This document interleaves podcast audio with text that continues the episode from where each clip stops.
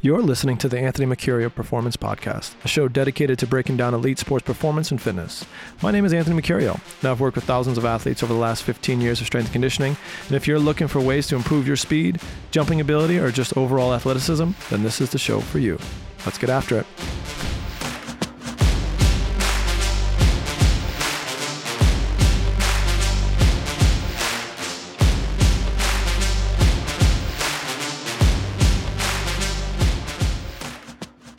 Welcome back to another episode of the Anthony Mercurio Performance Podcast.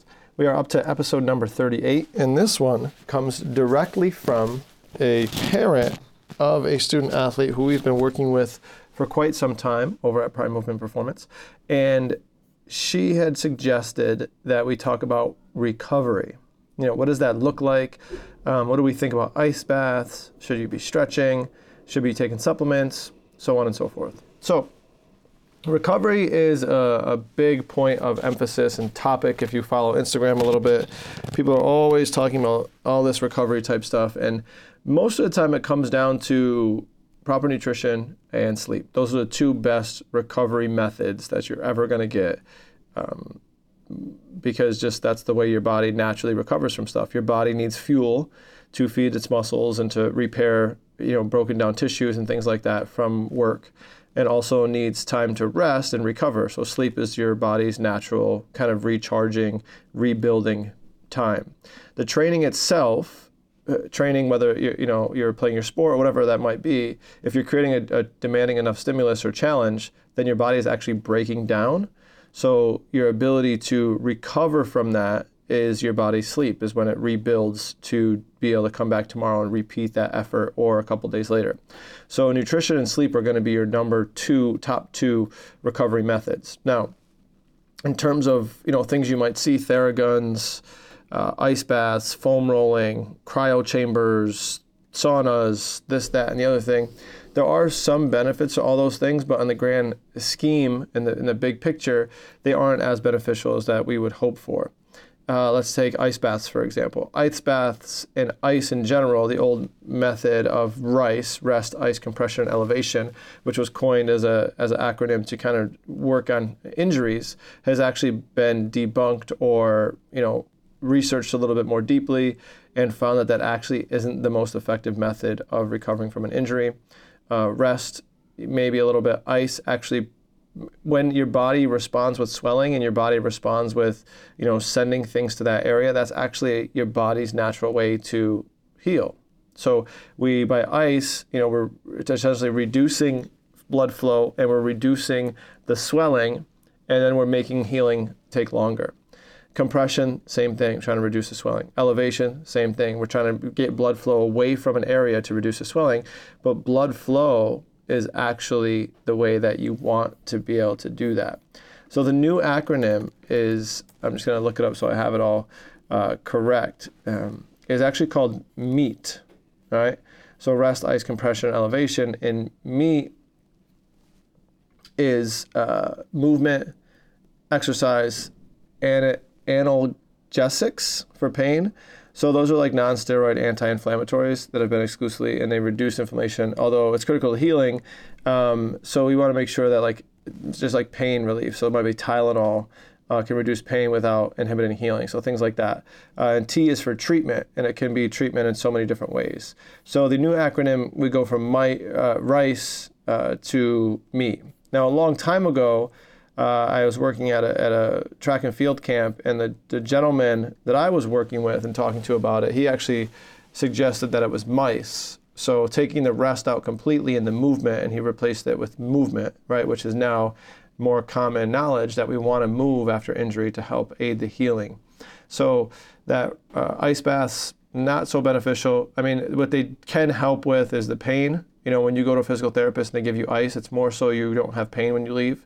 It's not really doing anything for healing. If anything, you want to heat an area, especially a muscle area, uh, to increase blood flow and increase flushing to allow us to enhance healing. You want to move the body through ranges of motion because when uh, you have an injured area or you're trying to recover, your body actually will atrophy or, or, prevent you from doing stuff in those areas. So you actually have to regain function and you have to rebuild muscle tissue to allow it to heal. So let's say if you hurt your knee, all of the muscular structures around the knee, the quads, the hip flexors, so on and so forth, your hamstrings, they will actually atrophy a little bit, which means they'll stop working a little bit because uh, that's your body's natural response, your brain's natural response to uh, stop any further damage being done um, by may, may allowing you to use it. So you actually have to rebuild those muscle tissues and all the tissues around the injured area. So you have to move it and exercise it to aid in healing. So uh, some of the foam rolling stuff can be beneficial. Again, foam rolling and and uh, myofascial release, generally speaking, doesn't actually do anything to the actual tissue.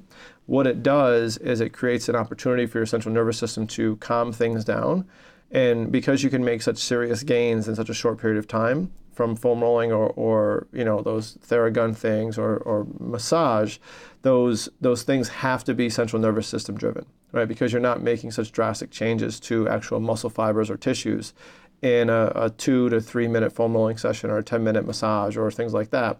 What's really happening is that your central nervous system is allowing you an opportunity to, you're creating a new opportunity for your body to move and exercise, to rebuild and kind of hit save as you're moving forward.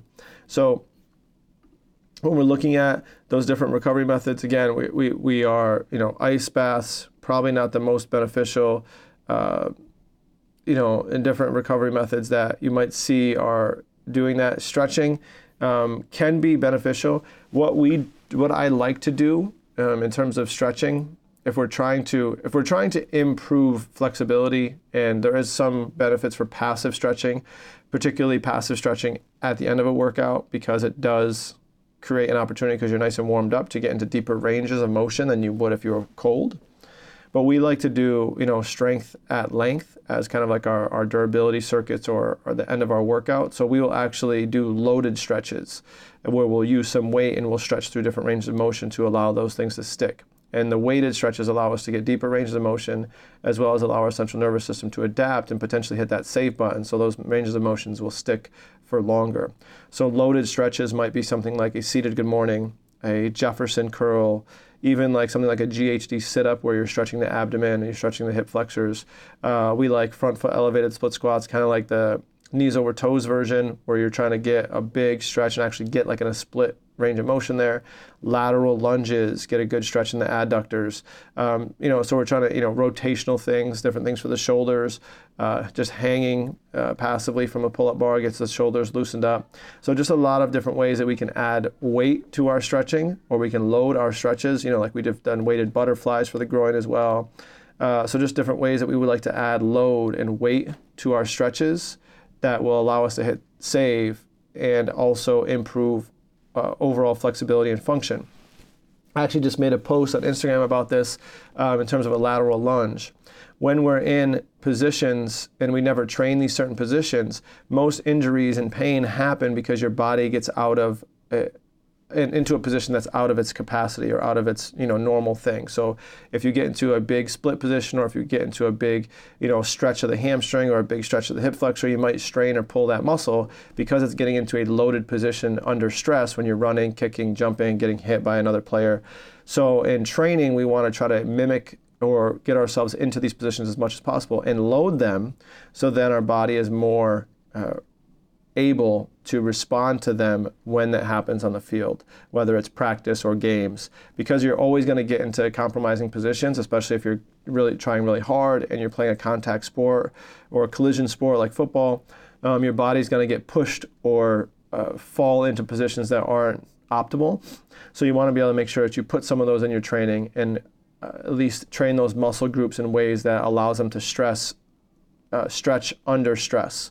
So uh, under duress, under weight, whatever that might be. So then when they hit, when that things happen in uh, in your sport, then it's not so detrimental or injurious. Yeah. So recovery. Uh, the top things you're thinking about for recovery are going to be sleep and nutrition. After that, some of the other things can help here and there. Uh, they help calm the central nervous system down. They get you more into the rest and relax phase uh, versus fight or flight. So that does aid in healing, um, but it's not as beneficial as we might hope. Till next time, peace. Hello, all my lovely listeners. I hope you enjoyed today's episode. A friendly reminder to subscribe, rate, and review this podcast. By giving me some love on your app of choice, you're helping me get the word out to as many people as humanly possible. What that means is that I can invest more time and energy into creating the best podcast for you that revolves around sports performance and human ability. Thanks again for your support, and we'll catch you next time.